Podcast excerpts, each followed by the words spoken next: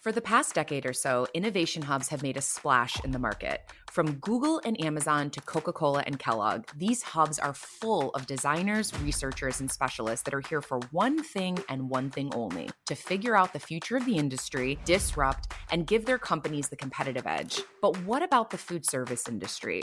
What hubs are looking into the future of restaurants to figure out if drones and robots will be flying around everywhere to drop burritos off on our balconies and front doorsteps in the next five to 10 years? Hi, everyone. I'm Claudia Sarek. And I'm Zach Mack. And this is So You Want to Run a Restaurant, powered by Back of House, where we let you have a seat at the table and talk about trending topics in the restaurant industry.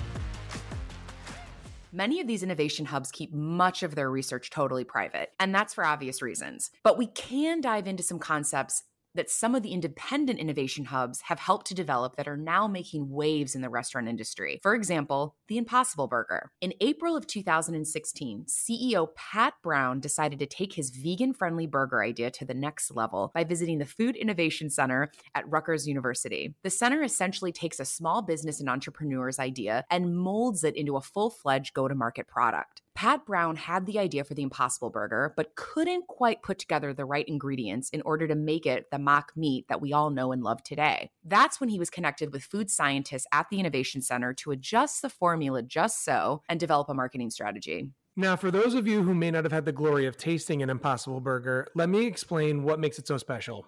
Each patty is created with a compound called heme, which essentially is a compound found in every living creature, including yourself. But what makes the burger so unique is the developers figured out a way to make the same compound through fermentation of genetically engineered yeast. So when you bite into an impossible burger and you taste the unmistakable meat flavor, it's really just yeast. So is it like you're eating yourself? That's a deep question. I don't know.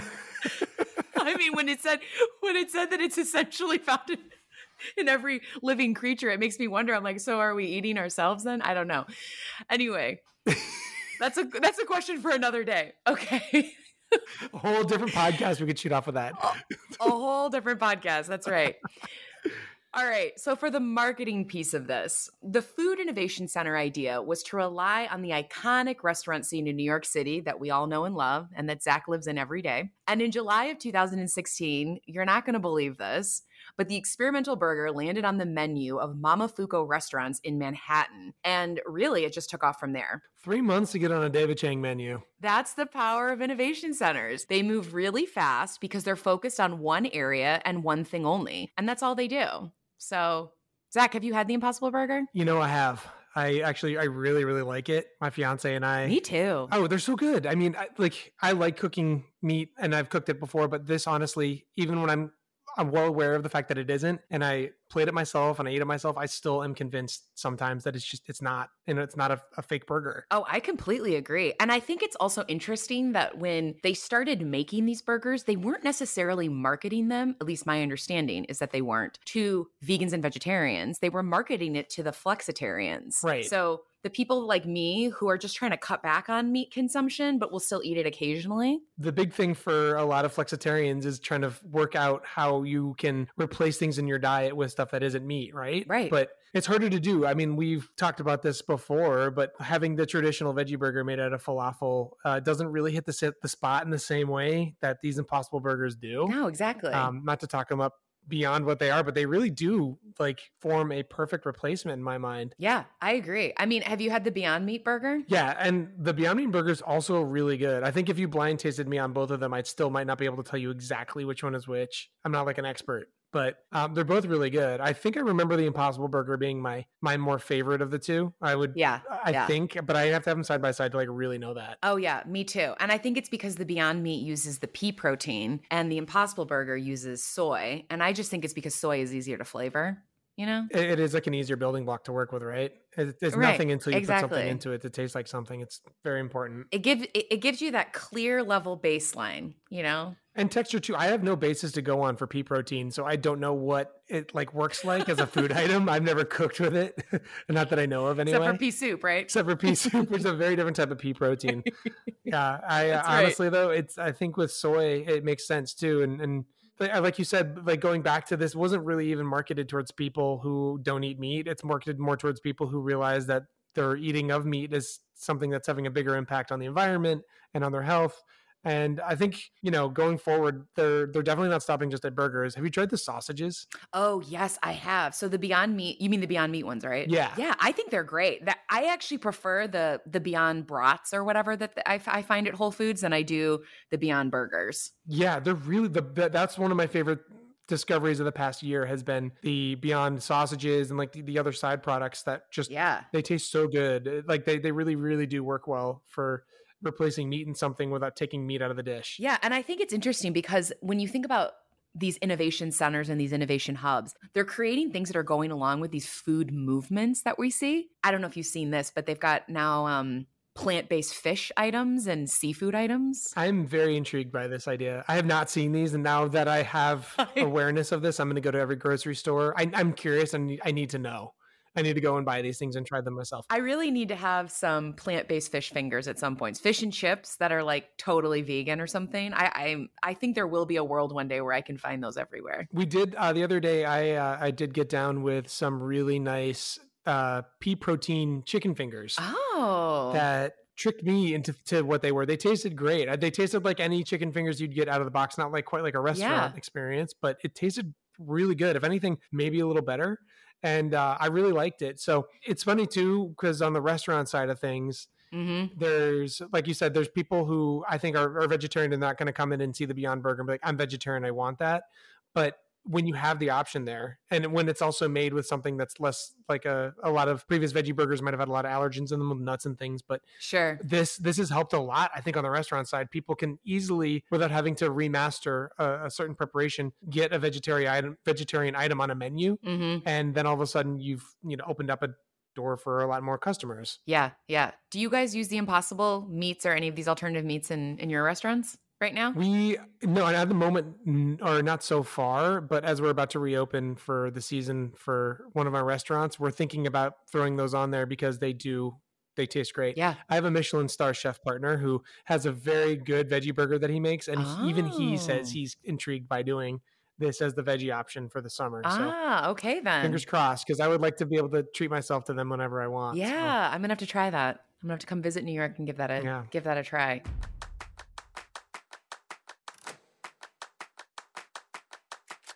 As we kick off our show and this first season, we wanted to first start by having a conversation about the restaurant industry that we find ourselves in today and where we're headed in the months and years ahead. And I really feel like this conversation will help us set the tone and shape some of our follow up interviews this season with restaurant owners and operators across North America who are all really going through the same thing, trying to navigate this new world that we find ourselves in today. So we're really excited to have a chat today about a very interesting piece of research that Chicago based food service innovation hub RelishWorks has just published on the future trends of the food service industry. And as we all know, we are really rooted right now in a time where the food service industry is having to really reinvent itself. Restaurants are having to rethink the entire restaurant experience. So, I'm excited that we've got someone who's living it, which is my co host, Zach, as a restaurant owner and operator in New York City, and someone who's studying it really, really closely. And that is the head of RelishWorks, Mandy Tavonen, and her team over at the Innovation Hub. So I think it's going to make this conversation all that more interesting. So, with that, Mandy, welcome to the show. Thanks so much for joining us today. Thank you. Thank you for having me. Mandy, I'm really glad you're with us today. It's actually perfect. You're the perfect person to start off with. Could you just give us a little background on what Relish is and and what aspects of the food or service industry that you guys focus on? Absolutely. So, Relish Works is the innovation hub for Gordon Food Service. And we're really focused on the future of the food service industry. What what does that mean from an operator's perspective? If we if we think we're centered around the restaurant operator and everything that spins around them. So, what will the future uh, restaurant look like? Who will be the operator of the future? What technologies will they be using? Mm-hmm. What partners might they have? What type of food and culinary experiences are consumers looking for tomorrow? And so we are we have kind of a group of people who research and study that.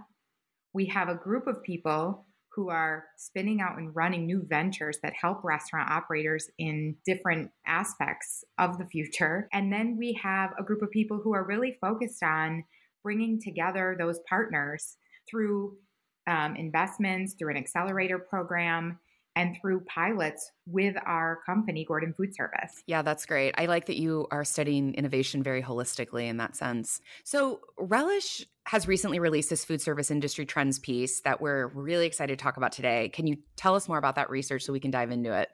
Yeah, you know, it's um it's always helpful to put trends of a specific industry in the context of more macro trends that are happening. So these these aren't in isolation and these trends that we did, we went out and looked for what is happening in the world in the way that people are interacting. What what are the kind of new things that are happening in society as a whole? Right. Not specific to restaurants, not specific to the food service industry, but what's happening out there. So and and really focused on this this year because it's easy to like imagine the way like AI is going to take over our brains and all of that stuff, but really like what is what's happening this year then and and how does that look? And so this this research was really like what are those macro trends and then we took it and said so what would this mean for the food service industry? So these trends cross many they could be applied to you know hand this over to a medical you know device company and they could probably imagine what that might mean for them. I think mm-hmm. that was one of the most interesting things looking through the trends. As someone who had to live through the year operating a business like that it was a lot to handle. Uh, and the, the trends really did touch on a lot of things that predated covid um, and a lot of the other societal stuff that was happening um, both within the industry and the stuff that was affecting the industry. I'm really interested in understanding it's clear how some of the larger players are are making their moves right now but do you feel there's going to be in the next year like the the people who don't have the huge windfalls of cash to fall back on like some other places have how do you think the reaction is going to be towards the post covid realities or or any of the major changes you talk about like eco consciousness and some of these trends how do you think it's going to look differently for the smaller operators and the bigger operators? Someone like me with a couple of locations versus these these companies with you know 50 to 100 to 500 locations. Yeah i mean it's it's a tough time as you know better than anyone to be an independent operator and i think we're going to face i mean one thing that really a silver lining out of covid i think is that people rallied around their small neighborhood restaurants and bars yeah. And people realized more than ever that these these institutions, these local restaurants are like really part of the fabric of the communities. And so my hope is is that this idea of local will switch from being about proximate and like near me to truly being mm-hmm. my local establishment with people who understand my local neighborhood. So I'm just as guilty of it. Down the street, we have a Starbucks on one corner and another coffee shop on the other. And I go to Starbucks, Starbucks often because the app has like been really easy. yeah. um, truly, it is my local Starbucks, but it's not a local company. And so I like it is the local um, watering hole though. yeah.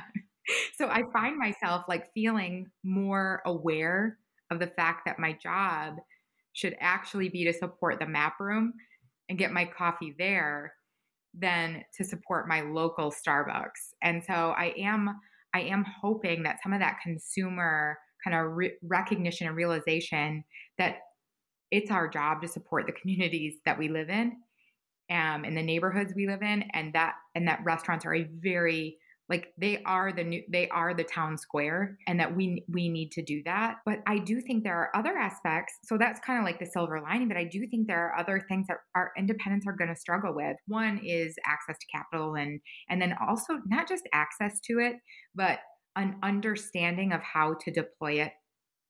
It it takes like that that's not why a lot of independent operators got into restaurants not because they're like started out of finance but you really need like a financial advisor to help you how to help understand how to deploy that capital what to hang on to what not what to invest in what like and how to use it in a in a smart way right? So i i think you know beyond that i mean there are things like the you mentioned ethical consumerism will find um, guests patrons you know um, diners saying, like I'm going to choose this restaurant because the way they practice sustainability.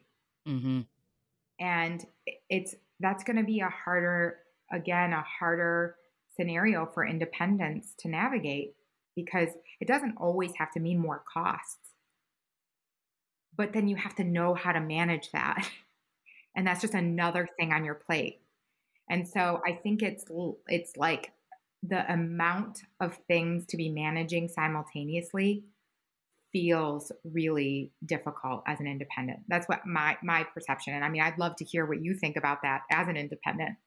Well, that's I'm really glad you bring that up. That's honestly even since we opened up, we've been through a lot. In, in nine years, we got wiped out in a hurricane when the first five months we were open. Oh wow! And like you said, coming out of the the tail the tail end of something like that does require a kind of financial savvy that a lot of people who jump into the restaurant restaurant industry just don't have. Honestly, like you said, it's different to be coming from a team. Like we don't have an in-house social media person. I'm the in-house social media person. My business partner and I kind of swap off on day-to-day stuff with our GM uh, when we need to, but it's not. We don't have the the massive inner workings to kind of to plow through a lot of the day-to-day stuff while focusing on everything i need to get my e-commerce up and running and and fine tune so that it's making the most money it possibly can but i also don't have you know i i, I can't be filling payroll and taking care of like instagram posts at the same time as i'm you know filling things into the website. So i'm i'm really interested to see like you said the there's so many new realities too in trying to figure out how this conversation six months ago and our conversation 12 months ago and 18 months ago is so different than what it'll be in the next, six to 12 months. And I guess that no one can can claim to know what's going to happen, obviously, but it's just there. There's been so much change in the industry without any kind of idea where we're driving down the tunnel and we see a light, but we're not sure if it's a truck coming at us or a end at the end, light at the end of the tunnel. So right. for so many people, there may be different things, but right. Well, yeah. all of this, I think what's yeah what's wild is just that there's there's so much to be managing at the same time and the skill set needed to manage those things are like deep experts in really nuanced skills and a restaurant yeah. can't have a digital marketing expert, a data expert, a like right. sustainability expert. And so it's like really a lot of like expertise driven work that just doesn't fit in. Then they're also expensive skill sets to have. And so then it doesn't fit into the margin of a, of a restaurant very easily. And yet consumers are like pushing their their demands in their in their life with like other brands and you know Amazon and all that are like creating these new realities for how things happen and and then all of a sudden mm-hmm. it gets mm-hmm. put on a on a low on a lower margin business and it's really difficult it's funny you see a lot of people come into the industry a lot of my colleagues that i work alongside who own different businesses and they either have the savvy on the eco-conscious side of things or they're really good social media or digital marketing and you can see that that's their strong point but there's there is always that trade-off. You only have so many hours in the day of a very busy and let's be honest chaotic business and it can be a lot to try to stay on top of everything even with technological help and the kind of the flattening of the learning curve for certain things as people get better at explaining it to everyone but you know it's it's hard sitting here and being like am i ever going to be the kind of e-commerce master that i need to be to push this through to really see this through right or am i going to have to hire someone which i can't afford to do? Um, but but honestly i think that's maybe the question coming in the next few years.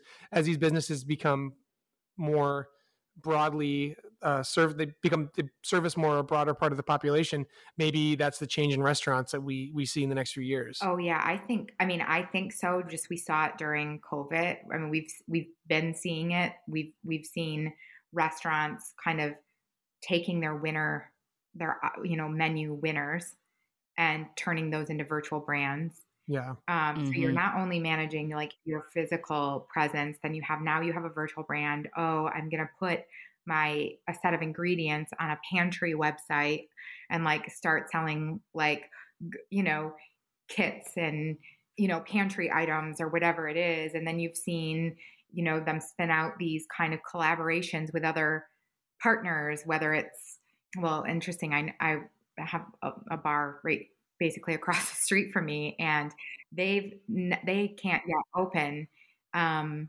um, because they don't they don't serve food so they're not able to open yet but what they can do is sell to go cocktails they're selling other people's packaged like local you know cans of local beers or um, like I got a craft grapefruit juice there the other day. They have now all this like merch like sweatshirts and hats and tote bags of the of the local bar's name. I mean it's an it's a it's very much like our neighborhood bar. Um, it's called the Charleston, and they but then they have a collaboration with Giant, which is like a really wonderful uh, restaurant here in Chicago, and they had a Giant had a food truck that comes and so you get your to go cocktail from the Charleston and you get your food from the, the Giant food truck. And like our whole neighborhood's been out for it. Like when that happens, when it appears, like that, that kind of like thinking through and working on those partnerships, that I don't think that stuff's going away. And thinking through these multiple revenue streams and having uh, you're juggling a lot of things and having a lot of balls in the air to kind of like get back to pre-covid levels. Just to finish up your point we've worked with a lot of out of work chefs who were desperate to get back and to do things and we've done pop-ups that have brought out so much business for us. It's usually the highlight of our month whenever we host an event like that.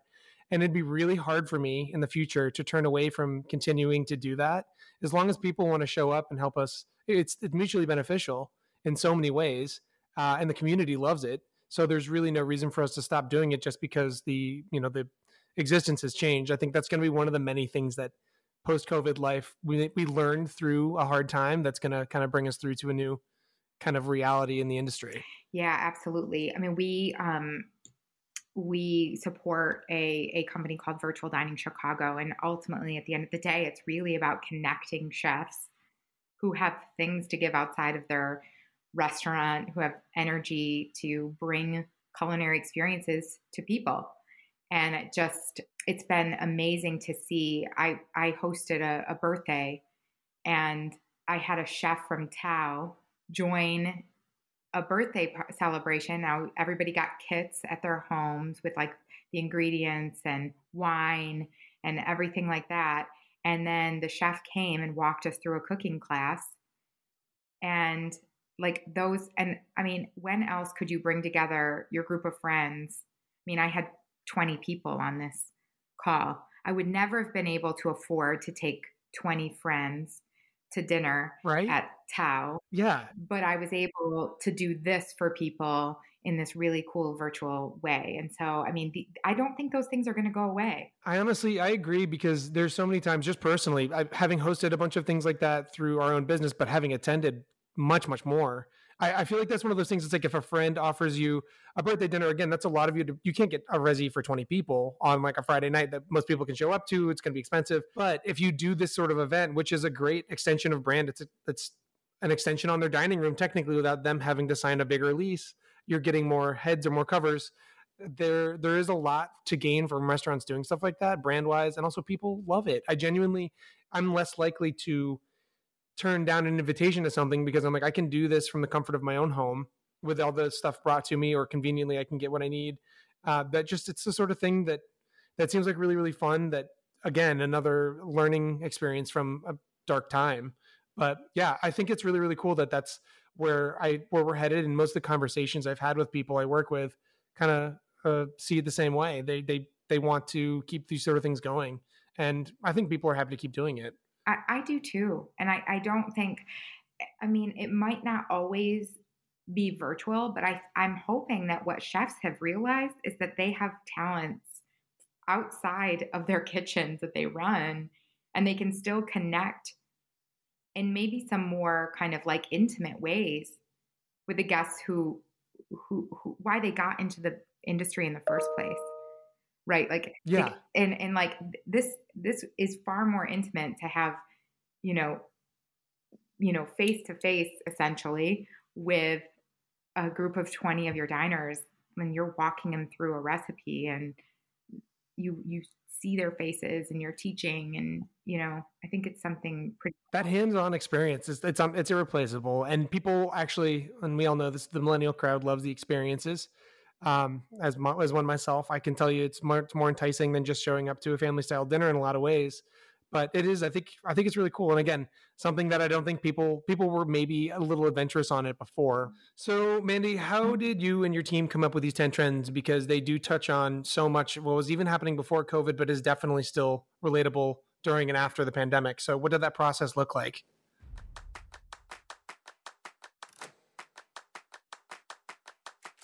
So You Want to Run a Restaurant is powered by Back of House, the leading independent platform for independent restaurant operators to find, filter, and save on the technology they need to succeed. If you haven't checked them out yet, you need to head to backofhouse.io.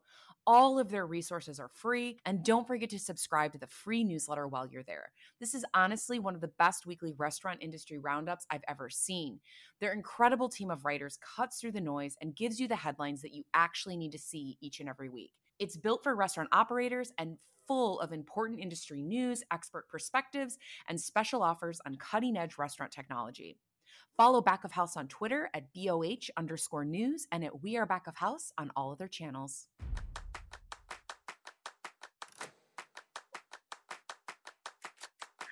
Yeah, so we we've been talking to restaurant operators to find out, you know, what a what they're experiencing, but b what what they're expecting and I think, you know, that, and restaurant operators, entrepreneurs, we've been talking to consumers about, you know, we did a big kind of project around what are, how are consumers feeling about dining? We do a lot of kind of secondary research, which is just looking at what's what's happening out there what's happening in industries outside of the food service industry that could we could imagine like trickling down to the food service industry we look at what's happening in the world and the way people are interacting with things like um, social media and you know we we you know there's a trend in there called instabuy and it's really about this space of between digital marketing and purchasing really being squeezed. And when you look at that you you look on TikTok and you see the way that you can just instantly purchase. And something that we talk a lot about the team because here I am in my 40s but I'm like a huge TikToker, uh, but I'm a TikTok observer. I know Mandy and, has some great dancing TikTok videos out there. They're going viral well, as we speak. I mean, it is one of my favorite things to do is learn the dances. Um, you know, we need you to do a dance later. so, but I buy, I buy like crazy through TikTok because they offer me these things, and I'm really into CleanTok, and so like I have all these weird cleaning products. Yeah and and I think that and I find out about new restaurants in Chicago through TikTok. I mean, I, you see the whole experience. You see 30 seconds of like, you know, the this really awesome experience. And so imagine then if it was like immediately yeah, sure. make your reservation here. Yeah. Or immediately order to go from here now. And I that that will happen. And it's it's it's going to happen and it's probably already happening and I'm just behind here but like it it's pretty it's it, this isn't like that's why this trends piece isn't about 22 23 these are things that are happening now. Like mm-hmm. we are seeing this squeeze between digital marketing and purchasing. That space gone. Did your restaurant already have a big online presence before the pandemic, Zach? And did you find that any of these things you implemented, or are you on TikTok? Yeah, I mean, I'm personally on TikTok, and I'm trying to figure out the the appropriate way to get the business on TikTok because we're such a beer focused place. I'm like afraid there's a weird age gap where people are gonna be like, "What is craft beer?" Ah, uh, yeah. And we won't have the same. It's but there is so much more that you can do than just talk about what you sell on TikTok. I'm realizing brands now it's bringing in your staff and things like that. There's a there's a lot of uh, malleability with the social platform there, I, which I really like. It's the fun part of Instagram with I feel like a lot lower stakes. So, but yeah, honestly, I personally during the pandemic there was a Korean hot dog place that opened up on the Lower East Side that I saw on TikTok. 30 second video got me to wait an hour and a half in line. Oh wow! To try this hot dog um, because it is an effective tool just just getting in front of eyeballs. But then again, too, I've I've also seen these add-ons that people have where you can like CleanTok. I'm so glad I'm not the only one. Oh great! Yeah. Love the cleaning hacks, but there's so much so much out there. So many people I know make I like specifically screenshot things on my phone when I see something on Instagram and send them to friends being like we got to go here we got to check this out. So if that tap is available and I can make my reservation right on the spot, I'm going to do it. Uh, and I'm excited to see where that goes. Like the first my our restaurant's online presence has been as as good as it can be. We actually signed up for e-commerce right before the pandemic hit because beer is a weird industry. We're, we're retail as well as the bar, um, which you know allows us to sell a lot of cans to go. We're in a different area, um, and that's super super niche. But going forward, it's going to be like I'm looking now how much I did during the pandemic buying merch and how much we've done since then selling different random things not beer related. Getting your your hoodie or your tote bag used to seem like something you kind of did when you're on a trip, but now people as part of this like buying into a brand as a consumer want more stuff like that. So I think even if you're not the kind of place that's comfortable doing even like a lot of takeout or delivery, there is this sort of immediacy on the apps that's going to come through huge. And I'm excited to see. Like, I, honestly, I think we're at the very beginnings of this really taking off. I think people are just becoming also the age gap, younger people being in ownership positions now who grew up with social media and, and the digital tools uh, becoming much more intrinsic or, or things that people grew up with more. I'm just interested to see what the next couple of months look like. I, I am too. I find it just like the the ease that we've all just like expected so much convenience especially during the pandemic too like everything at our door yeah. everything in like 2 minutes 2 hours whatever it is like i i i i guess when i when i started in the pandemic when i started being at home all the time i thought actually we were going to have lower expectations because i'm like oh well we're all going through this hard time together you know but no things have just ramped up. Like I want everything now. I want it. Yeah. I, I'm like I'm paying more for shipping for convenience because I'm like eh, I want it tomorrow, like twenty bucks. You yeah. know, like I'm getting so extreme in my demands for convenience and annoyed by having to go out of TikTok when I see a restaurant to Open Table or Resy, Resy or the direct website of the restaurant to make a reservation. Like, right. oh, I see you. I, w- I want to. I, I want in. Yeah. Did you find that when you were online and you had that digital presence, Zach, that it was new customers, or was it mostly the locals that were like we were talking about before, locals coming out to support their local establishments, or where? What's the what's the overlap here between new and COVID times? Honestly, it was a a deep it was a, a very very even split of both brand new customers and locals. I think mm-hmm. we were lucky yeah. enough to see a lot of like the the press covered us quite a bit because we were operating mm-hmm. in a in a way that people needed at the time. So we saw a huge flood of messages. I, I was struggling staying on top of my DMs and Instagram from people are like, "Hey, you know, I'm I'm in the neighborhood nearby, but I've never been to you guys. Like, I'm gonna come by and check it out." Oh. So yeah, we definitely did see the the digital interaction made people much more they were exploring more like yeah. I, I, even myself i was there were restaurants that i didn't know existed and i was all of a sudden i was like i'm going to get this italian sub from this place that i saw on instagram today because it is sunday and i need to get out of my apartment and whether you're interacting with them before you go or not like i, I can't tell if everyone who walks in the door uh, is doing so because they saw something posted on my instagram feed or sure if their friend told them to do it because they saw it but I do have a I more than a handful of anecdotes of people being like, I saw you post this and I wanted to come through. That's just social media 101. But I'm I'm really excited because I have a lot of my staff really want to get involved in doing this stuff with me now, which I think the a lot of the brands that do this in a in a wholesome way kind of uh, kind of embrace that. So I'm I'm really interested to see yeah. in the next couple like couple of months what I can get out of this new frontier of we were already living in a very digital time. Like that that wasn't new. Right. But this i think this interaction level is like a whole new thing. And mandy's absolutely right. Like i get annoyed when i have to kind of leave where i am on the app to to to figure out if i can go in and, and eat there or see a menu like I, I want it all kind of tied in so yeah i'm i'm yeah. optimistic. I think it's, it makes a lot of things easier. I like what you said about staff and how your staff have become so important because Mandy, I, I heard you were on a talk yesterday and this came up as well about your thoughts on management and how management is supporting staff and how we're going to see a new a new level there? Yeah, I mean, I just I think finding ways to to bring your staff into that, your team members into mm-hmm. that, it provides them a bigger a sense of like this is a career.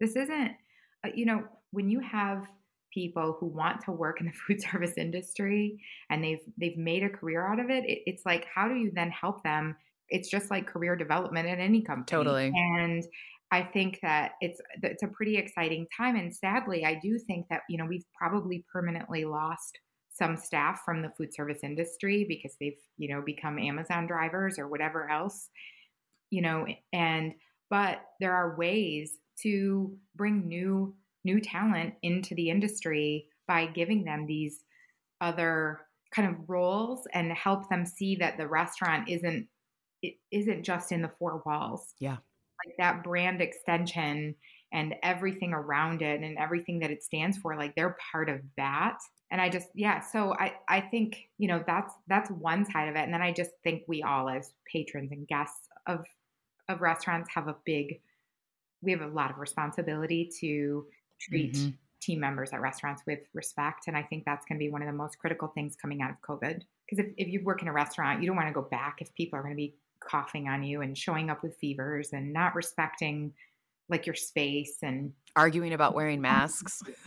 yeah. Did you find a lot of that, Zach? It was funny. It was, I didn't find we had there it was a million different interactions every day i spent yeah for six months of the pandemic essentially there at least half of my day uh, every day of the week and there are there's you know 99% of the time it's totally fine until that one incident happened and then all of a sudden that's all you think about but yeah i honestly i think the kind of outpouring of love and respect we saw from our community from our customers it was something i'll never forget like i said before we got wiped out in a hurricane five months in and that kind of it was such an isolated incident. I mean, so many people were affected by Hurricane Sandy, but we, you know, we saw a huge targeted outpouring because our neighborhood had been supposed so specifically affected by the flood this is such a, a larger experience. And I know this whole we're all in this together thing got kind of railroaded and I think in some bad ways. But uh, in a lot of ways, people did take it to heart, and they are looking like they're seeing the human the humanization of the people behind the counter and making your food has kind of expanded a bit. There's still a long way to go. I think a lot of people still forget there are there are a lot of hardships of the job that they that they don't see mm-hmm. but honestly yeah i'm very very happy that the big thing i'm taking away from this has been by and large that people are getting better or becoming more aware of what this industry means. It's it's a human industry, and it will always be a human industry. Um, so yeah, couldn't couldn't agree more. We have a lot of work, a lot of work to do, continued work to do. Yeah.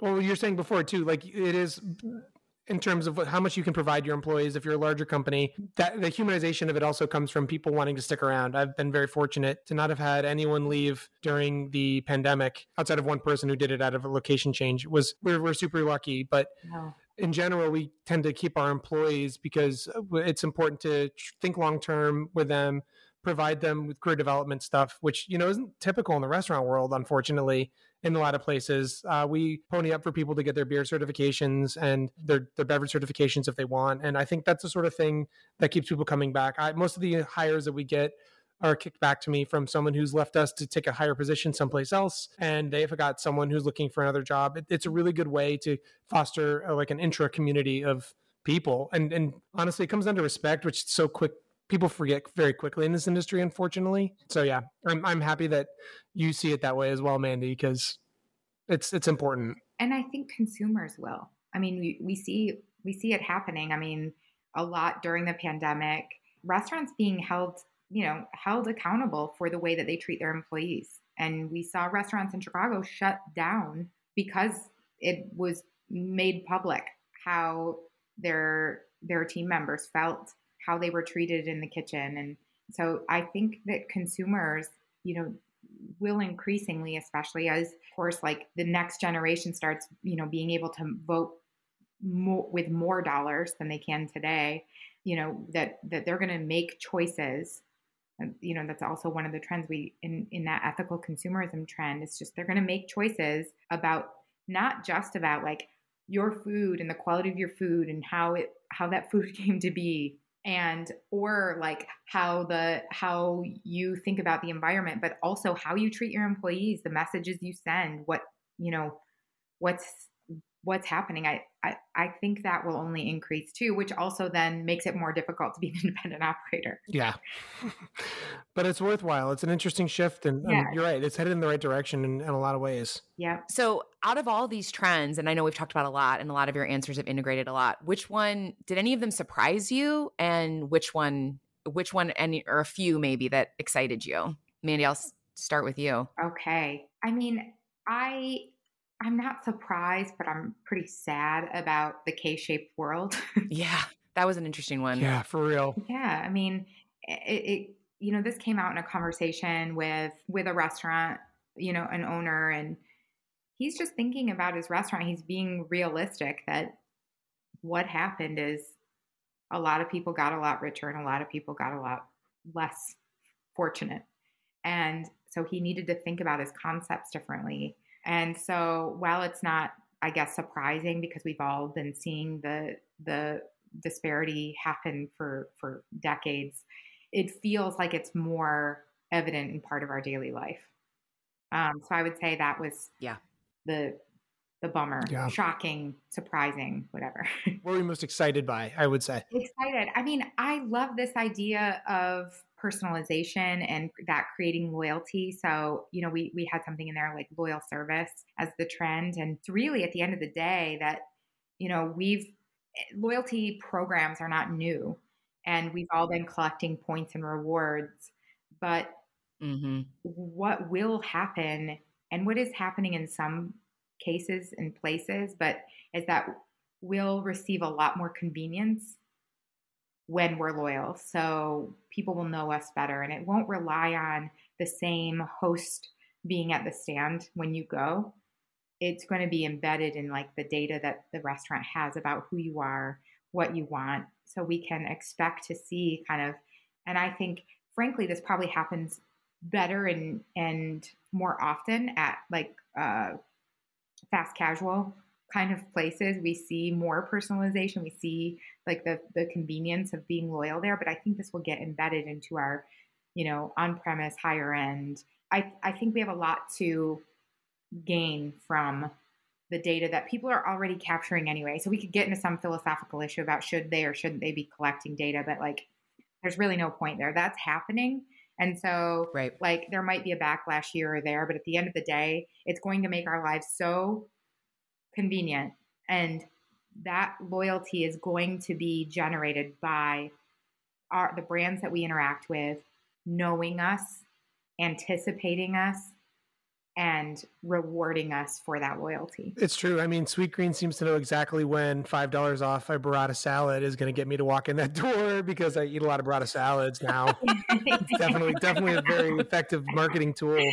But I, I honestly completely agree. I was definitely the most excited about the idea of the data stuff. There's so much issues with with people's relationship with where their data is being stored and, and used against them and I think a couple of changes in the coming months and years that will fundamentally shift the the overarching use of it. But I honestly I agree. I, we're my business model is predicated on uh, a rotating set of products. My draft lines change every time uh, I had kicks. I've got 400 rotating SKUs of cans that come through and change that people are mostly intrigued by the new stuff that comes through. So being able to know when I walked in, you know, three weeks ago, say I'm a customer and I bought these, these three beers, most people come back and be like, mm, I bought this and I don't remember exactly what it was, but I want something like it. And being able to kind of feed that back to people is mm-hmm. definitely whether you're a restaurant, bar, anything like that, being able to feed people back their own interests and likes is going to be what keeps them coming back because they're always going to be happy with what they get. So yeah, that was definitely the most intriguing thing. And you can only be so good of a personal salesman and remember exactly what that person bought three weeks ago. I need a little bit of help from you know the data miners there to to keep that train rolling. But I was I was really excited about that, and you know I also most shocked. I I, I mean I I should have seen it coming. I've dealt with it every day, uh, both on the customer side and with colleagues. But seeing the K-shaped world thing come through was a lot of it was tough to deal with, but it's the realities of it. We I haven't allowed myself to become naive about how this this entire year has affected so many people. I mean, I've been living it with my businesses, but I definitely think it's going to factor into how a lot of people I work with, uh, my colleagues, myself included, approach the next six months to a year and then beyond. Uh, and how we kind of work with community and just aware of the already growing inequality issues that will definitely get bigger. Yeah, absolutely. You know, I think and and uh, some some good like the recognition of it, some good will come. Like we will find that probably there will be higher quality affordable food options. You know, like it doesn't like the recognition that there is a market there. Like alone means that there will be it means there's an opportunity and therefore it means there will be solutions. And so, I mean, like some good will come, but it's just yeah, the harsh reality of of of the situation. You know, back on that personalization point, I was just like I think about the ways in which we've been trained by things we experience in our lives like Netflix and Amazon to like also expect our local establishments again to be doing the same thing and it's so you order I ordered a projector from Amazon and what did you need a projector for? Do I dare ask? setting up a little heater in the basement for Lucy. Yeah. for, your, oh, for your TikTok videos let's say what it really is. So um they immediately like i didn't order it at that time. They weren't like you might also want this. But it's like they knew. And then i like go on and it's like you might be looking for the the like bracket that holds it to the ceiling and i was like yeah i am actually and then it was available the same day. You know, it's like they move that stuff, they predict and they move that stuff close to you and like get at you to then just not run to your local Best Buy and grab it, but actually just get it through them because it's coming the same day and they know you're going to want it that day. They got some right? serious algorithms. They know they what to do. they do. And I think that about about like restaurants. Yesterday, I picked my daughter up from swimming and she said, I want tacos. Well, we weren't going to have tacos for dinner. And I, so I ordered it from like this little place here. And what they, if they knew me, what they could have said is, You love margaritas and we're going to sell you a to go one. Now they didn't, but I would have 100% if they would have said, suggested it to me, if they would have like, lo- I log into the account and they would see that my history of to go includes margaritas and been able to like recommend that 100%. I would have gotten some guacamole and chips and a margarita because why not? They're offering it. I really feel like you're giving Zach a lot of ideas for Taco Vista and the next direction it can go in. you really i was going to say you're, you're dealing with a guy who sells a lot of margaritas so uh, i hope if you're ever in new york i've got many with your name oh, on them oh, so. thank you. I'll be there. Yeah. So last question here for both of you. What does the restaurant look like and the restaurant experience look like one or two years from now? Zach you go Oh man, I, I, honestly, I literally lie awake at night thinking about this uh, this question. It's it's been a long year of that. Fortunately, though, some of the negative thoughts I had early on have been replaced by mostly positive ones. There's a lot of, I think, a lot of really hard things to come. I think people are really quick to push what's happened in the last 12 months behind them, when the reality is that we have a long way to go. And I think the painful the some of the most painful parts of what has had to happen over the past years are still ahead of us.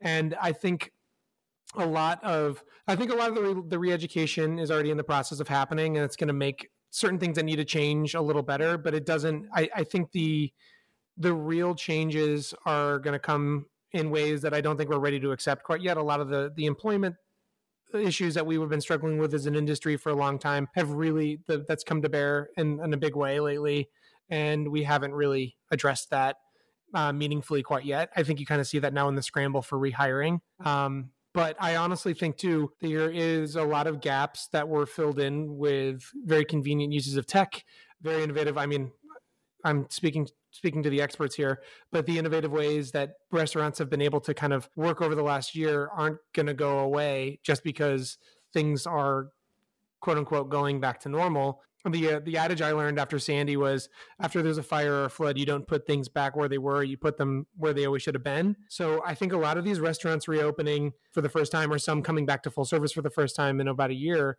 are are going to be slowly testing things out. And I think this looks like the the trends that we look at here, the idea that there's e-commerce coming down the line and Instabuy and things like conscious consumerism is a very heightened level of that uh, coming through in the next few years is all going to factor into it. How long it takes us to actually get back to what a new normal is, there might not be a definite answer to that question. And I don't think we should be trying to find that. I think what we should do is be trying to take the best out of what happened in the last six months or the last 12 months and turn it into a better outlook going forward. I totally agree. I keep talking to my husband about this and saying, I can't decide if I'm more afraid that things will never go back to normal or that they will go back to normal. Like what whatever that was or is. And it scares me because Americans have really short memories. We we I think we're going to forget and that scares me a little bit. I think uh, so.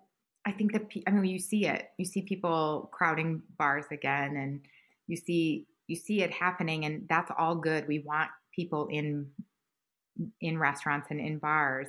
I just hope that the behavior is one of like an acknowledgement that this actually happened to us all. Like just a a moment to recognize that this this did just happen and is happening. And I yeah. think so, but I mean, at the end of the day, what when I think about the future, one is I do think we have short memories and that we're going to get, it's going to feel like the old normal in some ways pretty quickly. And well, as vaccines become more, and I think they are just like, you know, available to people, I do think this idea of the way technology, I mean, people who had never used online ordering, you know, third party platforms and all these things had to during the pandemic. So we have restaurant owners who are now more tech savvy than they ever have. And now it's a just a decision of what will my tech stack look like? What will my the, the, what are the pieces of tech that I will string together to create the kind of experience that I want to create both on premise and off. And there are so many solutions available to people, but it is this navigating that will be so critical. And so I just think, I think all of the tech to make things more convenient, to make things better quality, to make more things more experiential. We always think we have to be on premise for things to be an experience, and I just don't think that's true. So, you know, what are those things that we're going to do to really what what are the solutions as an operator this is what i would be asking myself that i'm going to string together to make sure that i'm creating the broad experience that i want for my brand yeah i completely agree i think digital the digitization of the restaurant movement is not going anywhere and i think that again it's always i want what i want and i want it now and i want it faster and cheaper and blah blah blah so i think i agree with both of you guys i think that um, good perspectives. Okay, I know I said that was my last question, but I have one more for you. What are you most looking forward to over the next 12 months? I mean, I'm looking forward to eating out more. I'm looking forward to yeah, you know, being with going back to some of the places that I haven't been to physically um, since February, you know, of of 2020. So I think I'm just really looking forward to trying trying new foods. I bet, you know, there will be new restaurant openings. I'm excited for that. I think it's always good to push independents, push the industry forward. Um, they come up with the innovative concepts, the independents do, they're pushing. And so I'm just excited to see kind of those new, the new entrants in the market and see what that does to the industry. How about you, Zach? I, I, completely agree. And it's actually been one of the most fun things about this is stepping out of my comfort zone a bit. I have my regular places that I will always frequent and I will never stop visiting, but it's been a lot of fun to broaden my horizons a bit. And I feel like any human interaction I get now takes on a new level of meaning. It's we just we all were so separated for so long, and it just it feels good knowing that in the next 12 months we'll you know be inching towards more and more of i'm a social person I opened a bar for, bar and restaurant for a reason. I like being around people, and I'm just really excited to being able to to go out, look forward to those dinner plans with friends, to to try a new place, but also to go back to someplace I really love, and just you know.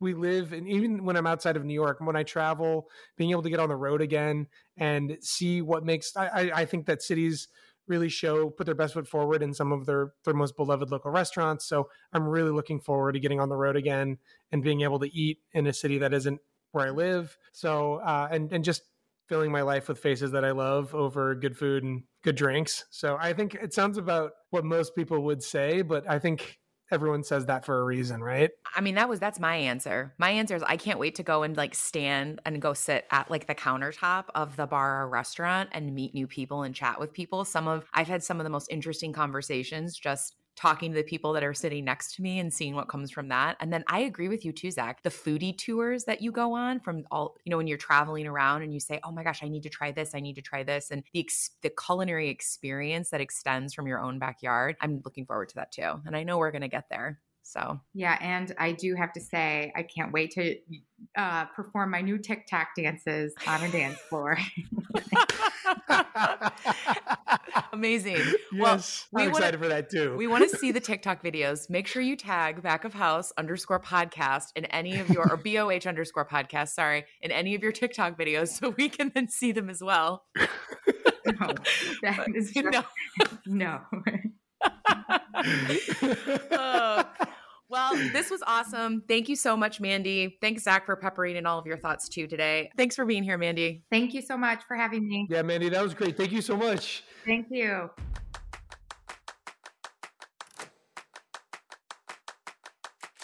Want to hear more listeners? Then you need to head to backofhouse.io, where you can find the latest on restaurant technology, food service industry news, a ton of free how to guides like how to digitize your space, how to work with food influencers, the latest on restaurant relief, and more interviews with industry experts. And while you're there, definitely remember to sign up for their free weekly newsletter, Eat.News. Back of House has a team of food service industry writers and journalists who cut through the noise and give you the headlines that you really need to see each week. This is honestly one of the best weekly food service focused newsletters I've ever read or seen, and I wouldn't say that if it weren't true. Follow us on Twitter at BOH underscore podcast and at We Are Back of House on all other platforms.